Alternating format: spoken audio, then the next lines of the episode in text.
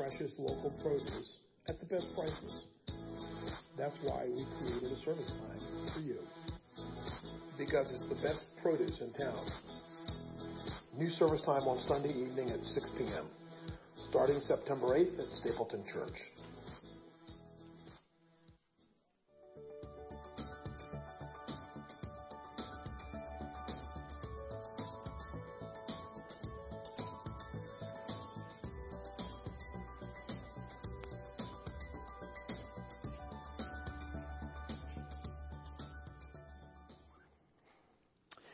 Everybody. I'm so glad that you're here. We are starting a new series today, and there's going to be some similarities to what you've been seeing before. We're still going to be using the Bible. That's good. In fact, we're going through the book of Ruth starting today for the next four weeks. So if you have a Bible, you can already go ahead and open it up to Ruth chapter 1. But as you can tell, it looks a little different. Not only are we sitting in these cool, comfy chairs, but Melissa is here to join me with, for this series. So would you wor- welcome her warmly? Thank you so much. I'm so happy to be here. It's been really um, a great experience already so far working with Matt, so that's good. I just wanted to tell you a little bit about myself. Um, I grew up in Moab, Utah, in a Christian family, and I have two older brothers, and we attended a Baptist church there growing up. And there was one night my mom and I were on a walk. I was probably maybe like 16 and we were just kind of talking about future stuff like college and just where my life would take me. And she stopped and looked at me and said, I think you're going to marry a pastor. and I kind of felt like the spirit, you know, and I was like, I think so too. and then it was just a, a couple years later at CSU that I met Matt, and well, the rest is kind of history. and um, and then uh, while Matt was in seminary, I taught second grade, which is really the only public speaking experience that I have. And all the people I taught to were like four feet tall. So if you just all stay seated, I think I'll be okay. And raise your hands if you have questions. Well, I'm so glad Melissa is joining me for this series. Now, you guys probably don't know, but behind the scenes, she helps me so much with a ton of stuff, but especially my sermon. She gives me a lot of good feedback, and she helps me. I'll run an idea by her for a sermon or for a series, and she'll help craft it and make it so much better. So I'm glad now she gets to actually be up front, and you guys get to see how great she is. And I'm excited about that. And I think it's going to be especially good for this series through Ruth. Yeah, Ruth is a great book, and uh, one of the things that I enjoyed a lot about it when we were studying, while we were studying, was it's about two women. That's like the main characters of the of the book. But more importantly, it's really a story of God's great redemption, and He takes these two women from rock bottom, the worst of the worst, to complete redemption. And I think we all kind of like a story that has a happy ending, hmm. and this is definitely that. Yeah, it's it's going to be really good. This is a story of redemption. You know, it is about these two women, and it's there's some incredible female characters throughout the Bible. In fact, the very first people to proclaim that Jesus had risen from the dead were women. You know, so there's a lot of great female characters, but there are only two books of the Bible named after women: Ruth and Esther. Okay, this section over here knows their Bible. What are you guys doing? I'm kidding. But yeah, there's only two books, and in this story, a lot of people though kind of mistakenly interpret this because they see, oh, this is a great story. It's an old-fashioned romance where a guy swoops in, the man swoops in to save the day, and we don't think that's quite right. We don't think that's quite right. There is a redeemer in this story that comes, and he helps these two women out of a terrible situation. But we really think that points to our great redeemer, God and how he is the Redeemer for all of us in our desperate, difficult situations. And that's why we've entitled this series Redeemed When All Seems Lost. And a, a lot of times when I've heard Ruth taught to, it's kind of like, okay, here's how you be a good daughter-in-law to your mother-in-law, kind of thing. And I don't really, we don't really think that's really, not really it either. Right, that's not it either. Hey, hey, Sonny, real quick, I think there's a gate on this microphone. If we can take it off, I think it's cutting out. We have great sound crew, AV back there. Can you give them a hand?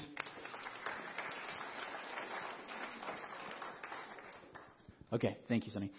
yeah, so we're excited about this series going into Ruth when all seems lost. So if you have your Bibles, go ahead and open with me to Ruth chapter 1, verse 1. Now we're going to go through this entire book during this series.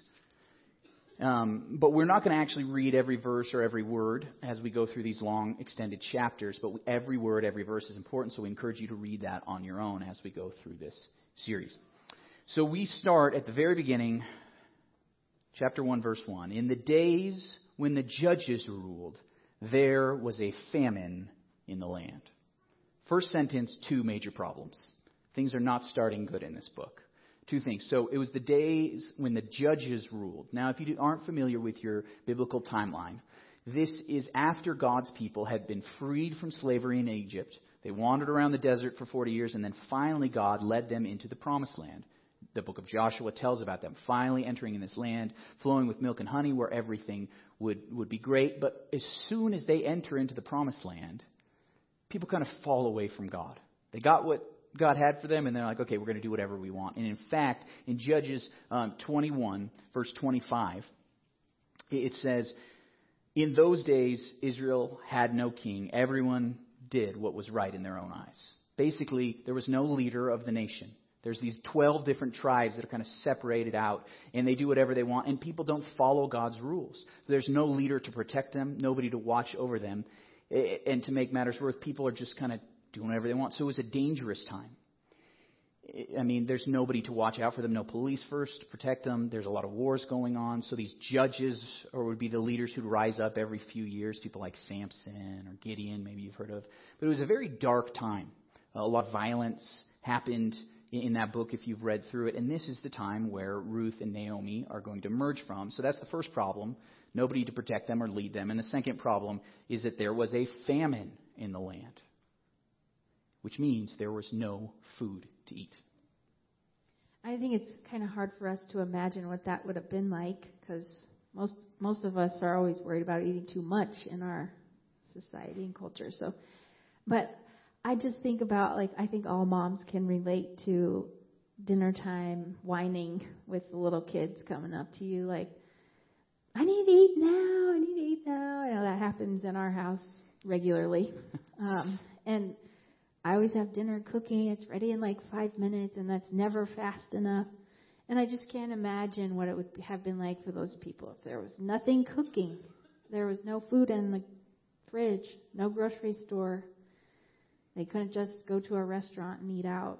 And I just can't imagine looking at your child and saying, There's nothing to eat. You can't eat. And I don't know when the next time we'll be able to eat. So things are pretty desperate from the beginning in just one sentence, and then they get worse. It says in the second sentence of verse 1 So a man from Bethlehem in Judah, together with his wife and two sons, went to live for a while in the country of Moab. The man's name was Elimelech, his wife's name was Naomi, and the names of his two sons were Mahlon and Chilion. So this man, the head of the household, Elimelech, decides, hey, I've got to do something to provide for my family. They've, they've got to eat, so we've got to leave the promised land, the nation of Israel, where God's people are, and we've got to go somewhere else. So they go to Moab. In case you're wondering, this is a different Moab than the one Melissa's from. Okay, This is Moab, Middle East, which is modern day Jordan, if you know your um, geography. So it's not very far as the crow flies, as you can see in this map, from that small town of Bethlehem. You may have heard of that town. And they go to Moab, which is probably 30 miles as the crow flies around the Dead Sea, but it would have been in the desert. They would have had to walk there. It would have taken days to travel that far. But even though it's not very far eh, distance, it's a completely different nation a completely different culture. They spoke a different language, a different people. This was away from God's people, their friends and their family. This was away from the land, and it was where they would worship a different God. This was not the God of the Bible, the God of Israel. The Moabites worshipped a God named Chemosh, a false God, and it's kind of notorious because people would sacrifice their children in worship to this God. So pretty evil spiritual place too, and even darker place that they're traveling to because they just want to survive.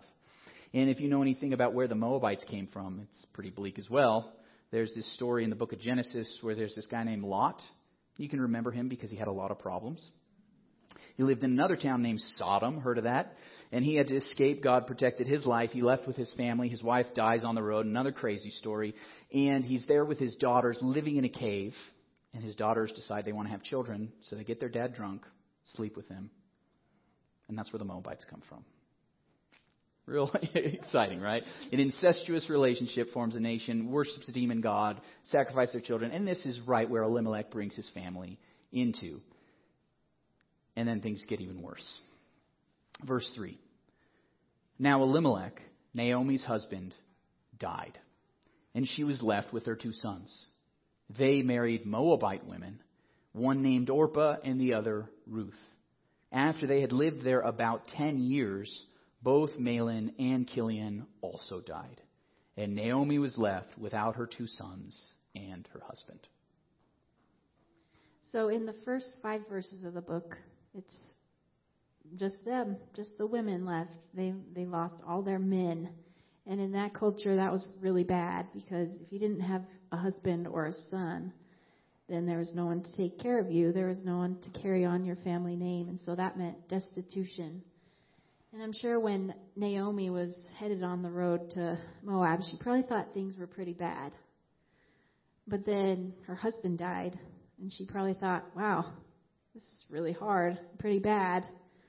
But things just kind of kept getting worse for her, and then with the death of her two children, and I think it's kind of tough for us to imagine that much loss because most people we know or ourselves have, haven't experienced that much loss, but it's amazing that she was still standing.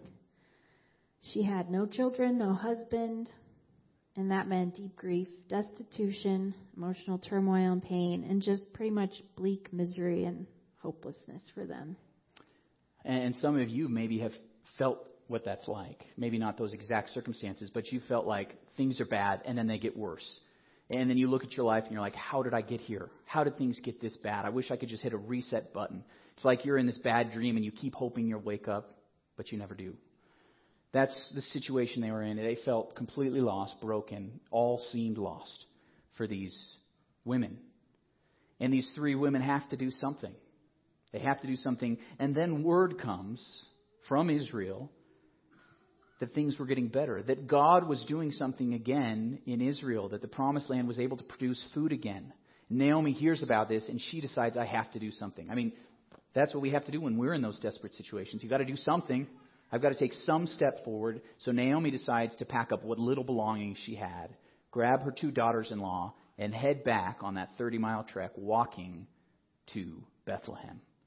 And there they were on this dusty dirt road, walking, carrying the little that they had on their backs, on a dusty road under the Middle Eastern sun. And there Naomi stops. She turns around and looks at her two daughters in law, Orpah and Ruth. Said, Daughters, I love you. God bless you, but it's time for you to go home. You need to go to go back to Moab because there's nothing left if you come with me. And they weep and cry and they hug each other there on the road. And Orpah hears that message. And, and, and Ruth hears it and they say, No, no, no, we can't go. We can't go back. We're going with you. You're our only family that we have. And again, Naomi says, No, no, no, you don't get it. You don't get it because I'm old. I'm not going to have any more children. And even if I were somehow miraculously to have a son, are you going to wait 18 years for him to get old enough for you to marry him and then maybe you can have children? Then you'll be too old to have children. I have nothing left for you. You need to go home to your people, your culture, your God. You've got to go home. And Orpah hears that. And though they weep, though they hug, she says, okay. And she starts walking home to Moab. But then Naomi and Ruth are standing on that dirt road together.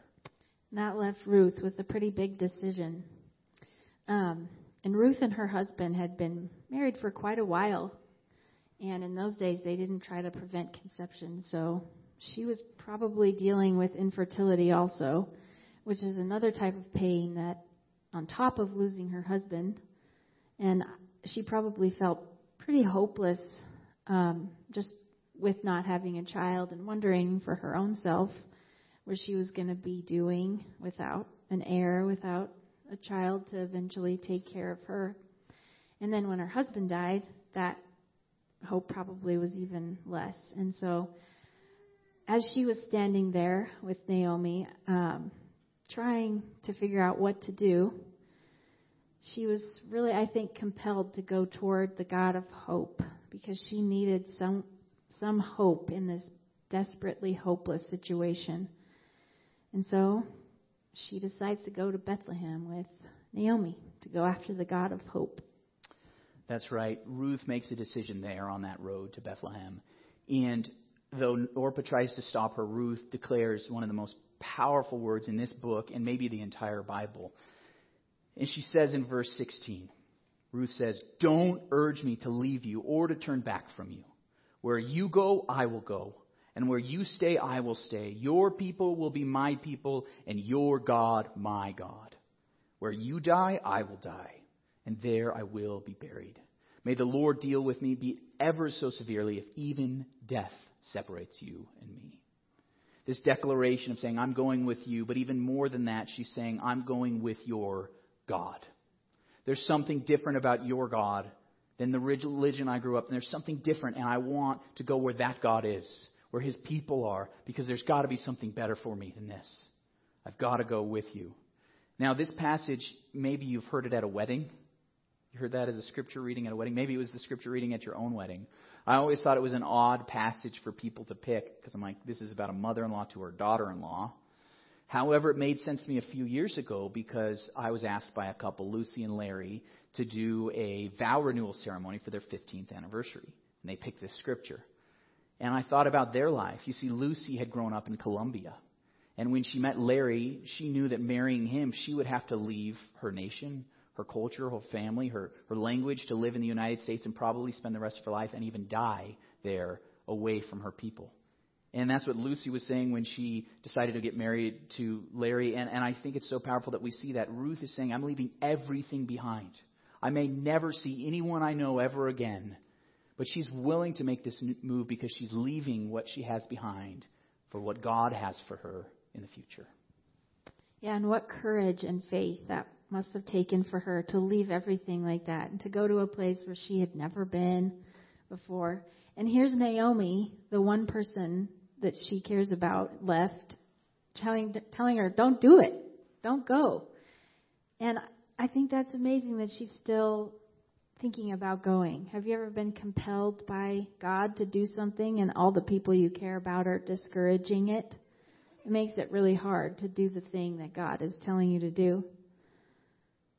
Yeah, and that's really what it is a courageous act of faith that Ruth gives here. She's saying, I'm going to go where your God is.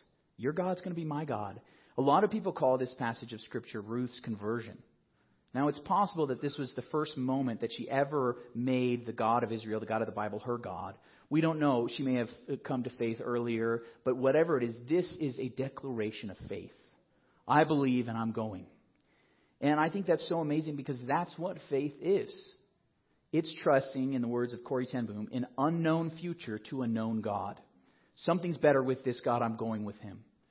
You know, in Hebrews chapter 11, verse 1, we are taught that this is what faith is. It says, Now faith is confidence in what we hope for and assurance about what we do not see. That's what faith is. I don't know what the future holds, but I know that this God is worth it, and He will take me to the next step. So I'm just going to follow Him one step at a time. And in verse 2 of that chapter, it says, This is what the ancients were commended for. Ruth is one of those ancients. She's a pillar of faith for us even to this day to look at her and say, she had such faith, willing to leave everything behind to find something better with this God. It's an act of faith. In fact, Martin Luther King Jr. would, would once say, um, faith is taking the first step even when you don't see the rest of the staircase. That's what faith is. And that's what Ruth shows us an example of here. Faith is taking that first step. It's trusting God with the future. Faith is not saying the Apostles' Creed. It's not agreeing with the church's statement of faith. It's saying, I'm going to leave whatever I have to follow that God wherever He leads me. And that's what Ruth shows us here in her courageous statement. She's going to God. So, what happens next, though, is that these two women are dealing with a lot.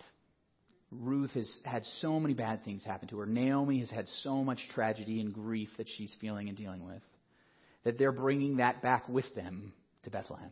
So in verse 19, we pick up the story again, and it says So the two women went on until they came to Bethlehem. When they arrived in Bethlehem, the whole town was stirred because of them. And the women exclaimed, Can this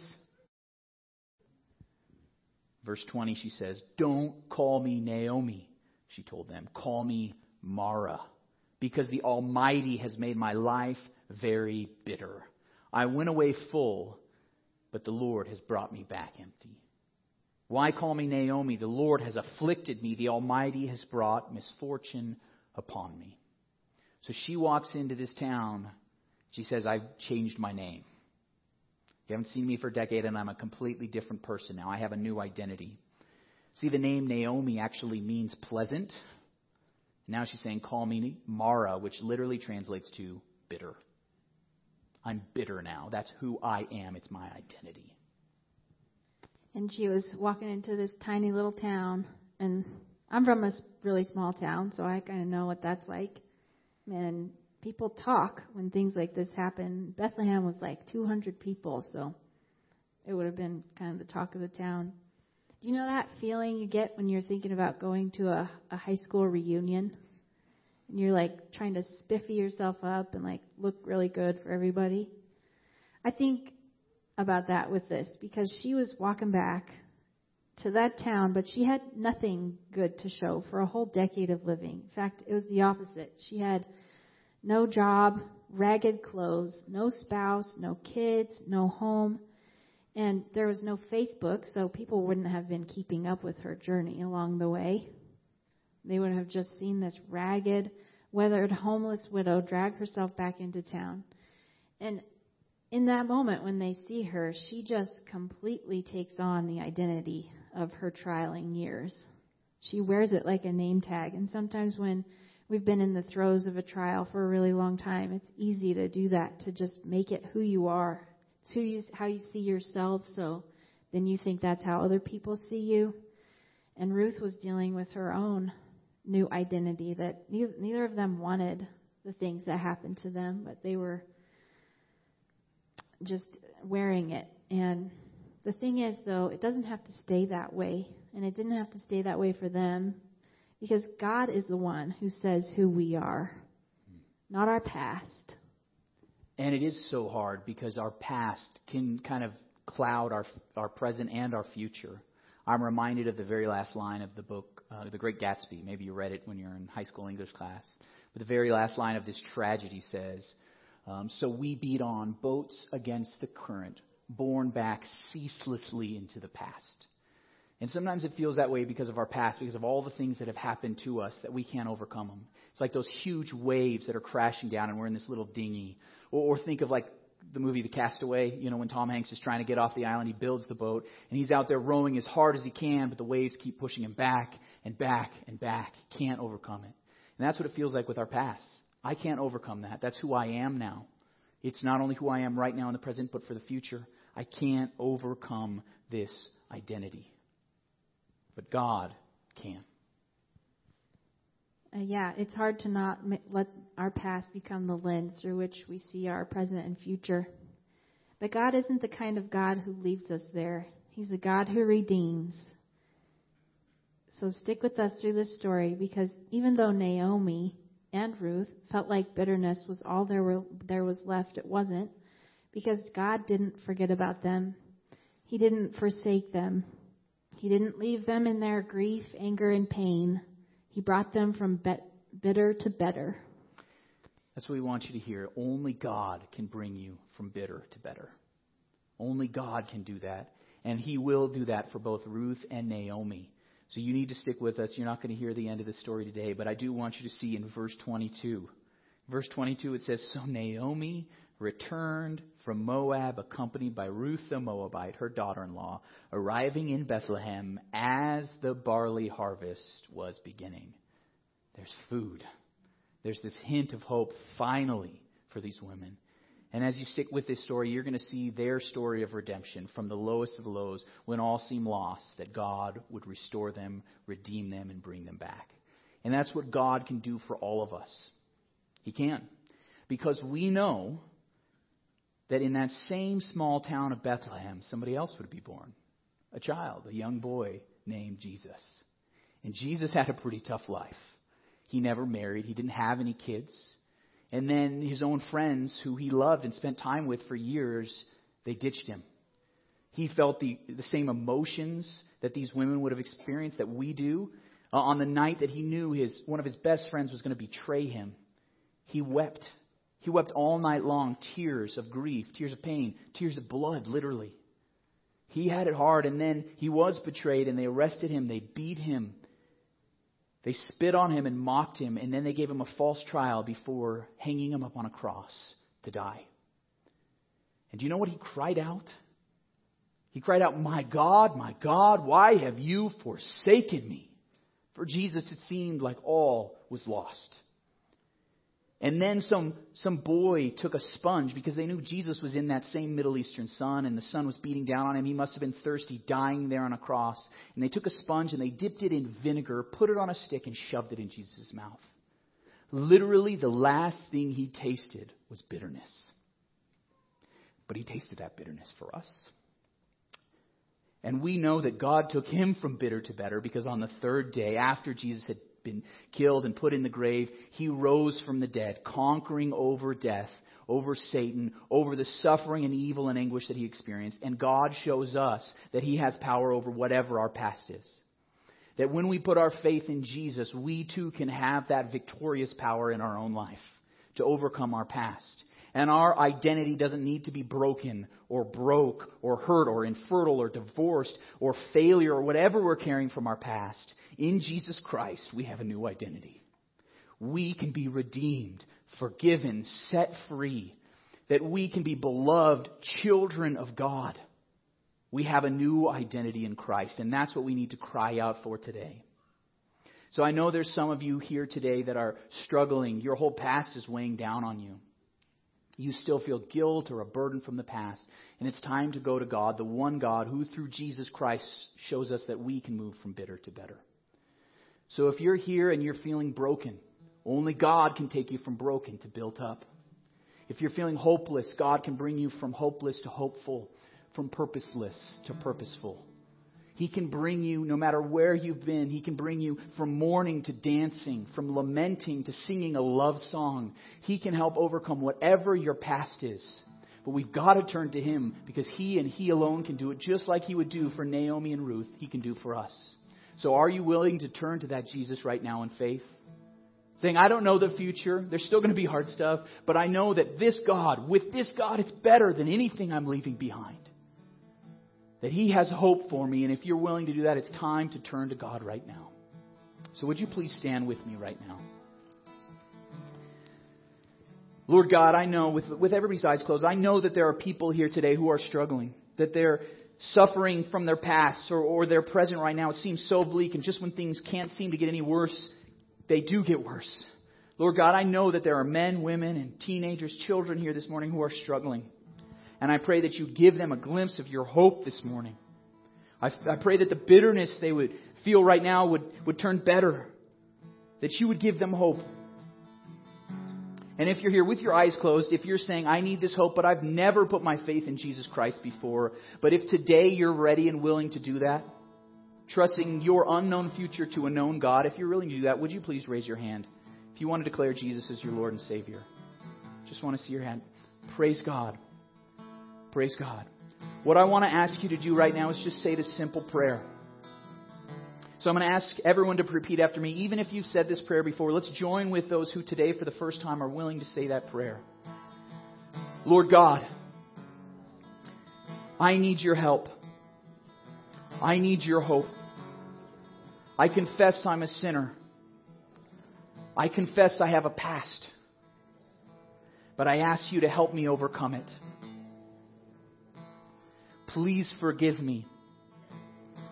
Give me your Holy Spirit. Help lead me into a better future. Lord, help me to follow you all the days of my life. Amen. Lord God, uh, we are just so grateful for these men and women who made that decision today. We, we celebrate with the angels in heaven that they are willing to make that decision, just like Ruth did, saying, I'm going with that God wherever He takes me because it's got to be better than what I've come from. And Lord God, all of us right now, we cry out to you for that hope and help that only you can give because only you can take us from bitterness to better. In Jesus' name, amen. Okay, a few things.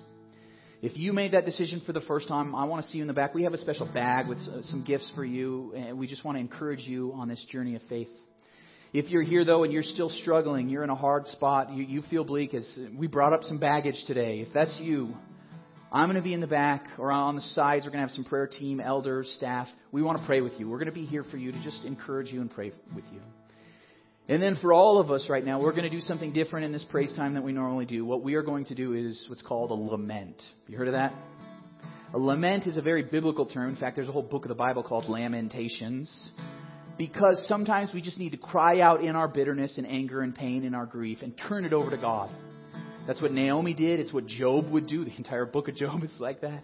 It's what David would do as he wrote a bunch of the Psalms. It's what Jesus did. When that anger and bitterness we're feeling, we're turning it over to God and casting out on Him. Because only God can bring us from bitter to better or turn our lament into a love song.